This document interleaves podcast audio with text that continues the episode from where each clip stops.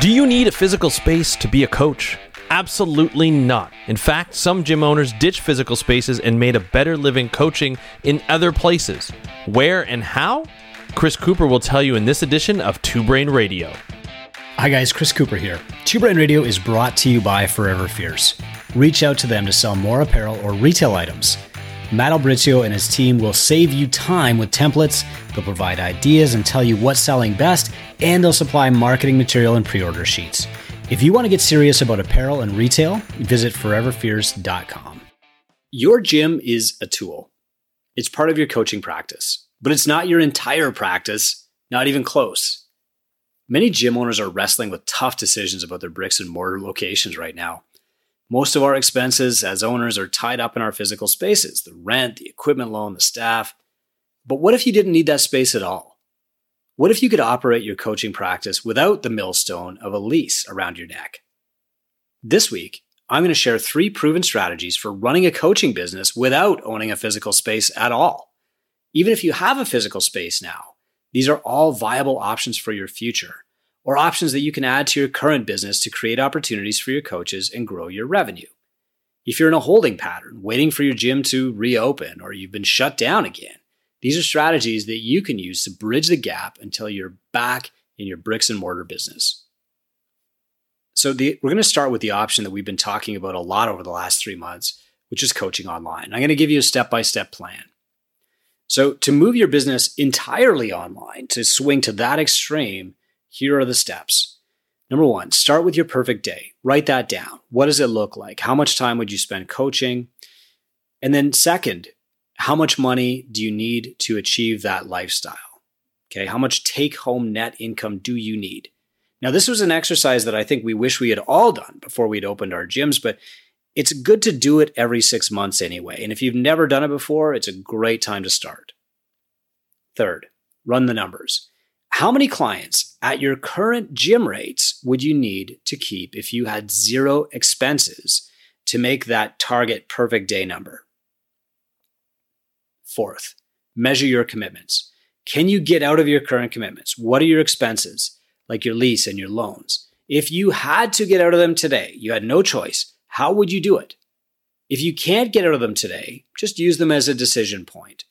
I will do the work by X date to have a clear decision in mind. So if you've got two years left on your lease, then you'll say by uh, July 2022, I will be ready to make a decision on whether I want to keep a bricks and mortar facility or not.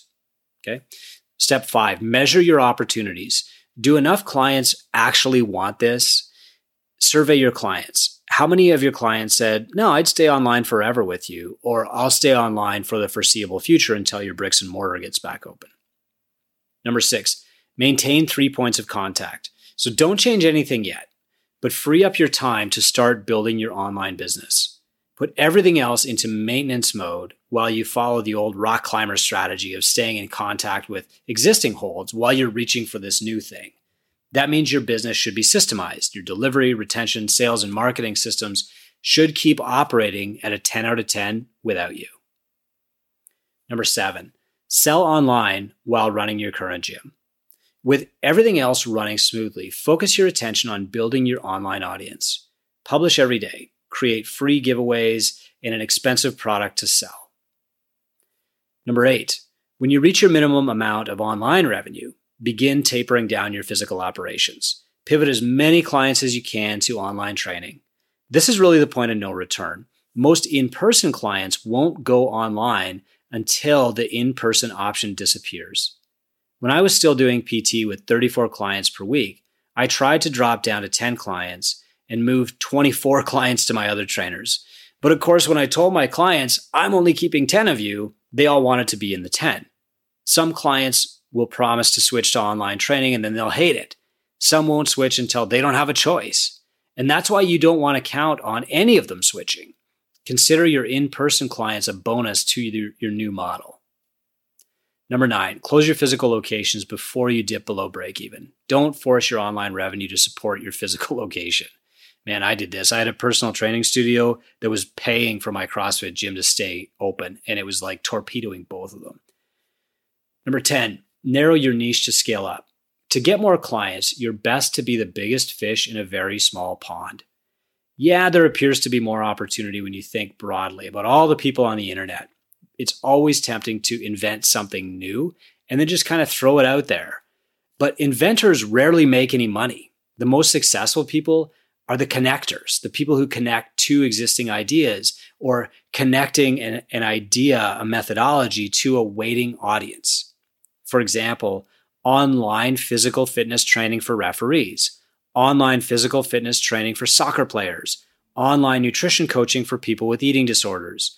You can help these people more by becoming an expert in that narrow niche. Number 11, be patient.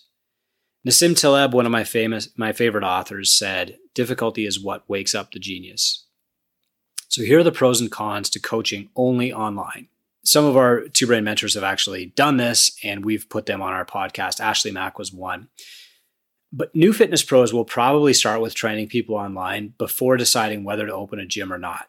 Right. And, and you're kind of at that point now. You're starting from a blank slate where anything is possible, but you don't have a lot to fall back on. And that's okay.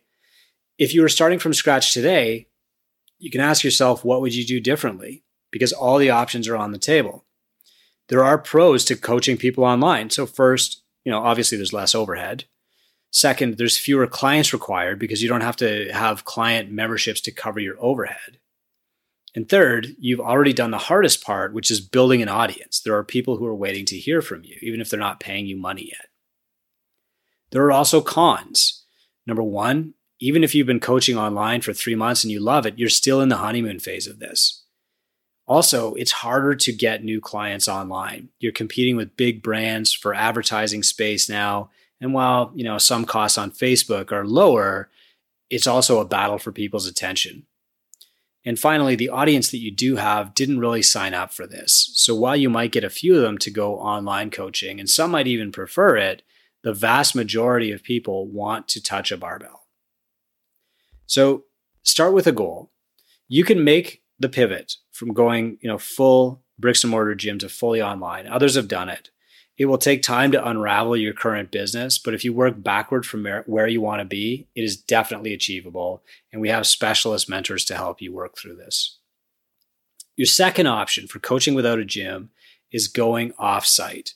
Now, this is an option that's really being examined closely in states that haven't reopened, like New York. Um, so right now, what I'm doing is I'm just sharing stories and strategies for delivering your coaching practice without a physical location. And to now we're going to talk about coaching in your clients' homes, on their sports field, or at their workplace. Before you get too deep into this strategy, you need to talk to your insurance company and you need to ask them if you're covered. Uh, number one, for just going off site, like a neighborhood park. Number two, for going into somebody else's workplace and number three for going into somebody else's home.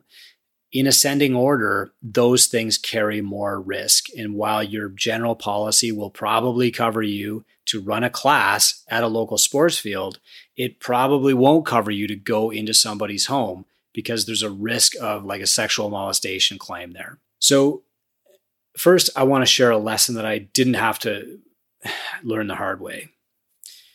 After coaching in the US for a few years, I returned to Canada and I started taking personal training clients around 2000. But I didn't have a gym, so my first clients were trained in the back parking lot of this treadmill store where I worked and in their homes. After the store closed for the evening, I'd lock the doors and I'd walk around back to the parking lot. And there'd be an athlete waiting for me. This is my first niche was soccer players. And we'd pull equipment out of my truck, a homemade sled or a rusty old barbell and some equally rusty plates. When it rained, we canceled our sessions. When it didn't, I would start by marking off a warm up route in chalk. Like we would do dots of death, that agility drill, or maybe a shuttle sprint, or I'd find a level spot for the barbell while they were doing some kind of skipping warm up. Then we'd do some lifting together, and then we'd walk down the road to this park where we would do our conditioning work. I charged 45 bucks an hour and I kept all of it. I had no expenses at all. But then it started to snow. as I got busier, I also started training clients in their homes. Right. So I'd go from one athlete to the next in the back parking lot. But then I got my first non athlete client, and it was this woman with a home gym. I was preparing to quit my treadmill sales job, so I wanted to take every client I could. I agreed to meet her in her home on Tuesdays and Thursday mornings. She was easy to train and she was fun to be around, and she had all the equipment that she needed. But taking her as a client was a huge mistake. I didn't realize it at first, but driving to her house and back took time. She was only about 10 minutes away, but I couldn't book another client into the hour before or the hour after her session because of the drive. So her training hour actually took up three slots. Then this happened. You could probably see this coming. I showed up at her house on time to find dark windows and an empty driveway. This was before cell phones were really popular, so all I could do was bang on the door.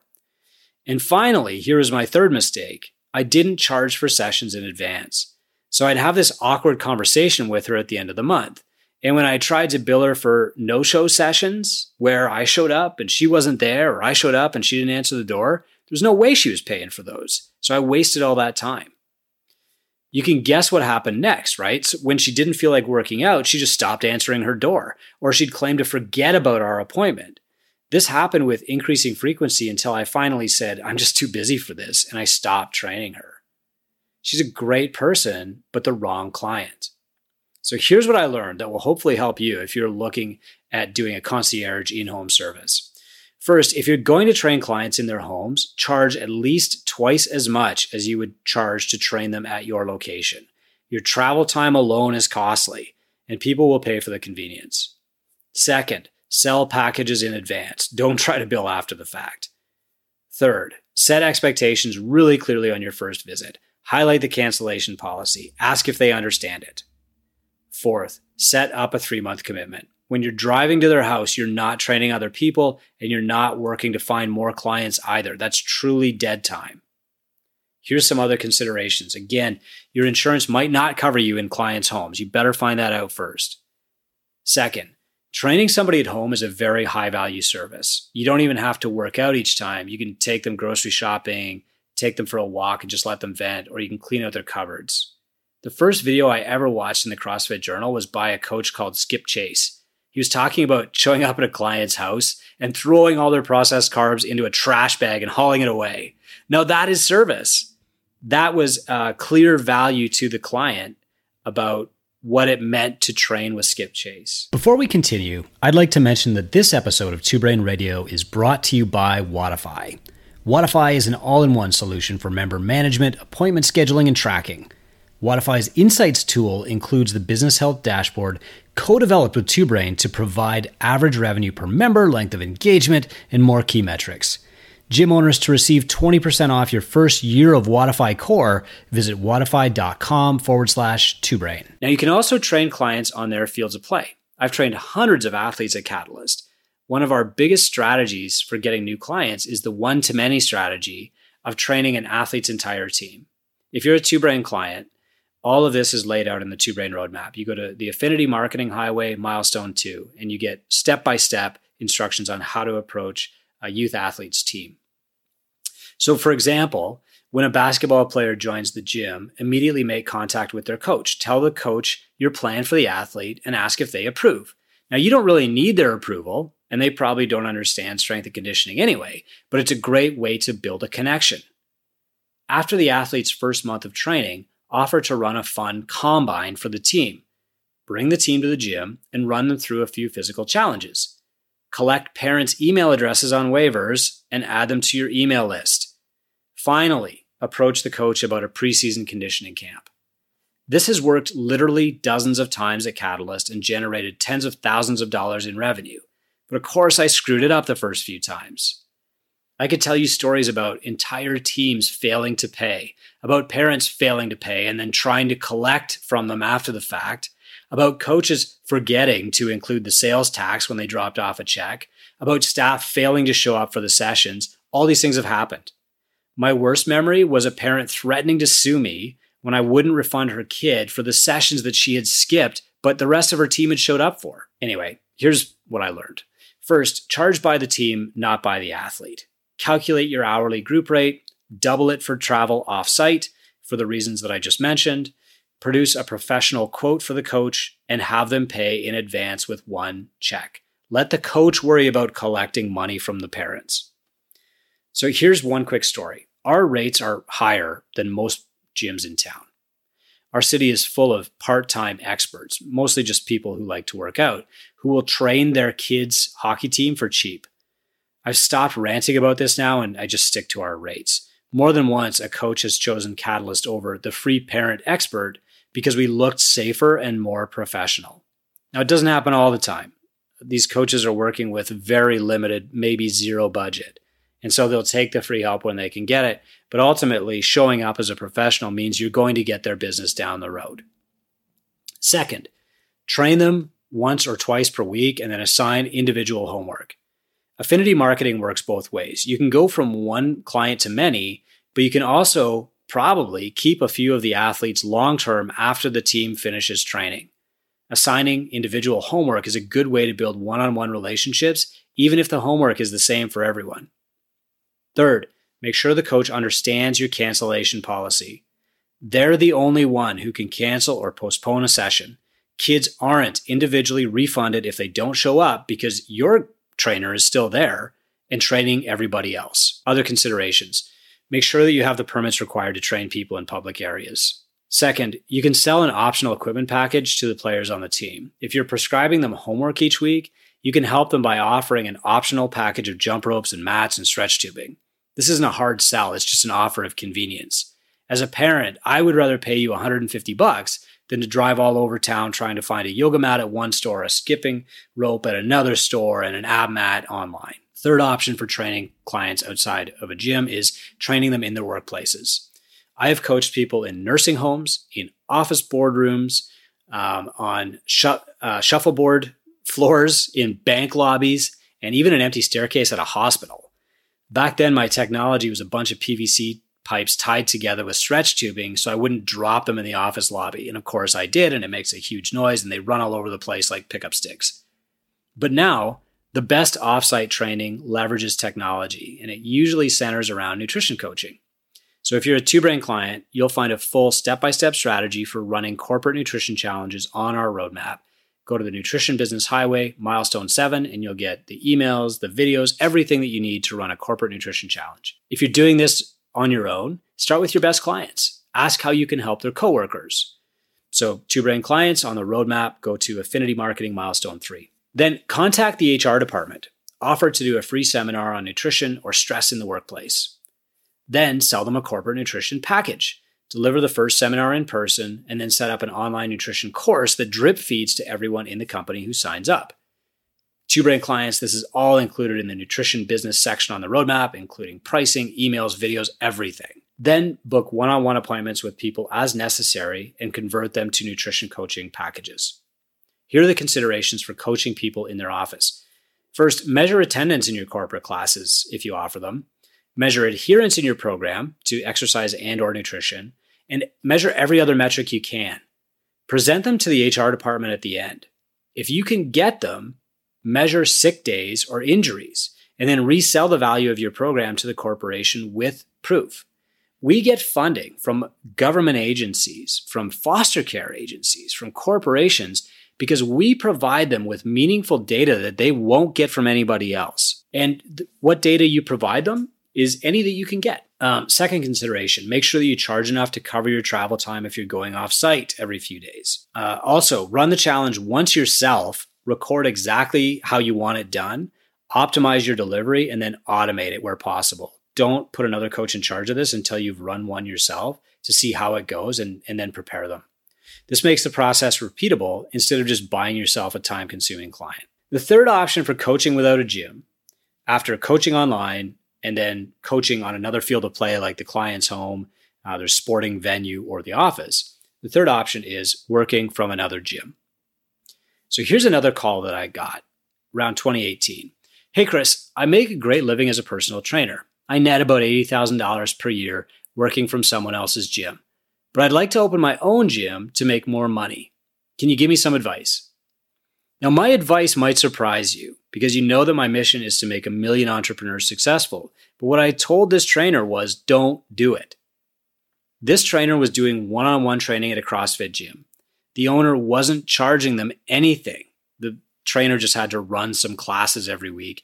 And in return, they kept all of the revenue from personal training. So the trainer was definitely earning more than the gym owner, but still he wanted to earn more. So he thought the next step was to open a gym like I had done. But when he saw the math, he realized that opening a gym would require a major step backward in his income, at least for the short term. To make $80,000 per year net as a gym owner, what he was making as a trainer, he'd have to generate at least $240,000 in revenue. And that's best case with a 33% profit margin. He'd have to sign leases. He'd have to commit to loans and he'd have to scramble to find clients who paid less than his current clients did. He'd be required to market and sell constantly instead of just cherry picking clients from a waiting audience. So he raised his personal training rates by five bucks an hour, gave himself a raise, and I never heard from him again. Now, of course, my advice to the owner of that gym would be radically different. But as a trainer in that gym, he could make more money because, you know, honestly, he was just uh, grabbing clients that the gym owner had placed in front of him. And I, I tell this story not because I'm telling trainers, here's an opportunity for you to scavenge from the gym owner. I'm telling this as a cautionary tale to the gym owner that doing the job of building the audience is most of the work. Putting everybody in one place, access to equipment, insurance, banking, setting all that stuff up, that's the work, not coaching. You know, the, the coaching, the coaches can make a living from your platform, but don't just hand them the platform and say, here you go, charge whatever you want and keep all the money. In this story, the coach was really reaping all the benefit of the gym owner's hard work these opportunities are disappearing, and rightfully so. They're unfair to the gym, and often they wind up killing the gym. In you know the previous part of this podcast, I mentioned my start as a personal trainer using local parks, parking lots, and my clients' homes. That worked for a few months until the winter came, and then I needed a roof. So I made a deal with a local gym. My clients would buy memberships, and I would train them. Now, this was a great deal for me. The gym didn't take a percentage of my coaching, and I had all the equipment that I needed. As an unbelievable bonus, the gym had this unused dance studio upstairs where I ran my conditioning drills. For a few months, my clients and I enjoyed a fantastic training space, and I kept almost all of the money. But then I got this phone call in the middle of the night. Uh, Coop, yeah, it's Shane from the gym. Listen, you better get over here and grab your stuff fast. The bank is going to padlock the doors in the morning. We're bankrupt. So I threw on this pair of shorts. I drove to the gym. I loaded up my pylons and agility ladders into a bag in the dark. And by morning, the gym was closed forever and I was homeless again. I called my clients and I told them I didn't have anywhere to train them. For a few months, I was completely out of business, and then I had to start from scratch when I found a new home. If the training relationship doesn't benefit everyone, the coach, the gym owner, and the client, then it can't last. So let's talk about finding a space if you want to coach from somebody else's gym. If you want to coach people in small groups or one on one, look first for fitness businesses that aren't gyms. For example, some personal trainers in my city rent space from a local gymnastics club and train their clients in the corner there. Other sports specific coaches rent basketball courts or hockey dressing rooms to run their workouts. Some use parks to run their boot camps. Some rent dance studios to teach Pilates or yoga. Many of the first CrossFit affiliates were run this way, no commitment to a private space, no equipment purchase, no overhead. And the head coach at Catalyst used to run boot camps in local parks for almost a decade before she uh, came and led my team. So here's what to pay if you're a trainer renting space in a gym or another fitness facility. How much should you pay in rent depends on what you're buying. So the hardest part of any fitness business is building an audience for your service. If you'll be training the clients of the gym where you'll work, you should expect to give up 30 to 50% of your revenues to that gym. Now, that might seem high at first, but consider this you don't have to go out and find clients, you don't have to pay for advertising, you don't have to figure out marketing or sales, you don't have to pay insurance, you don't have to buy or cart equipment around so you can actually book clients back to back. You don't have to pay bank fees. Any business can be divided into two parts there's operations, how you deliver the service, and audience, which is how you get people to pay for it. If the audience part is off your plate, then you can just book clients and collect money. The hard part is done for you. You'll make more per hour than you probably ever have, and you'll get as many clients as you want. Most commercial gyms, the big global gyms, pay their coaches 15 to 25% of the personal training fees they collect because they understand the value of having the audience. If you're renting space in a building and recruiting only your own clients, you should pay a flat rate. Typically, that rate is calculated by square footage, usage, and cost. It can also go up if you're using the facilities, the facility's insurance, equipment, or like bank processing equipment, or booking billing software, stuff like that. All of these options are still a great deal because it's cheaper to pay, you know, 5% more to use the gym's booking and billing software than to pay 150 bucks a month to get your own, let alone bank transaction fees. In general, my rule of thumb for trainers is this. Number one, pay up to 56% of your revenue for space and audience. If you opened your own gym, you'd pay more like 88% of your income for those two things. Keeping 44% of your revenue is way more than the gym owner keeps in most every case. A 44% profit margin is great in any service business. At a global gym, you would be paid around 15% of what your clients pay for a session. At a two brain micro gym, you'd be paid triple that amount. Pay up to 22% of your revenue if you're renting space only. Now, you're still going to have to pay for insurance and booking and billing software and coaching software and bank fees and all that other stuff. You'd still have to put in 20, 30 hours per week to build an audience from scratch but the space can give you a foundation to operate. And if you're confident that you can build your own audience, this might be an option for you. Here are the keys to that option. If you need to leave your equipment in one place, you're going to pay a lot more. Owning immovable equipment means committing to a lease, period. If you need empty space with minimal equipment, pay per hour and just carry your stuff with you. This is a typical case for yoga teachers who are just starting out because they just have to bring their mat and their clients even bring their own mats. If you need something in the middle, pay per hour and a minimal space rental fee. So, for example, a local fitness instructor leads a seniors fitness class at our local town hall. She wants to leave her Swiss balls and mats in the storage room, so she pays to rent the storage room by the month and the rest of the space by the hour. Now, this works in a blank slate multi use facility or like a government run facility, but it wouldn't work in a gym setting. The key is to get the best for everyone. Sometimes good coaches open gyms and then the gyms close. That's okay. Their passion for coaching didn't turn into business excellence because it's a different skill set. But they can still make a great living as a coach at another person's gym, and they won't have to worry about acquiring clients or managing other coaches. I know many long term owners who closed down, got a job coaching elsewhere, and are now happier for it. Their clients are better served, the new gym is better served, and the coach has a happier life. It's a win for everyone. And that's what you need to look for when you're trying to coach without a gym. This has been Two Brain Radio with Chris Cooper. Got a topic you'd love to hear Chris talk about? Email podcast at twobrainbusiness.com.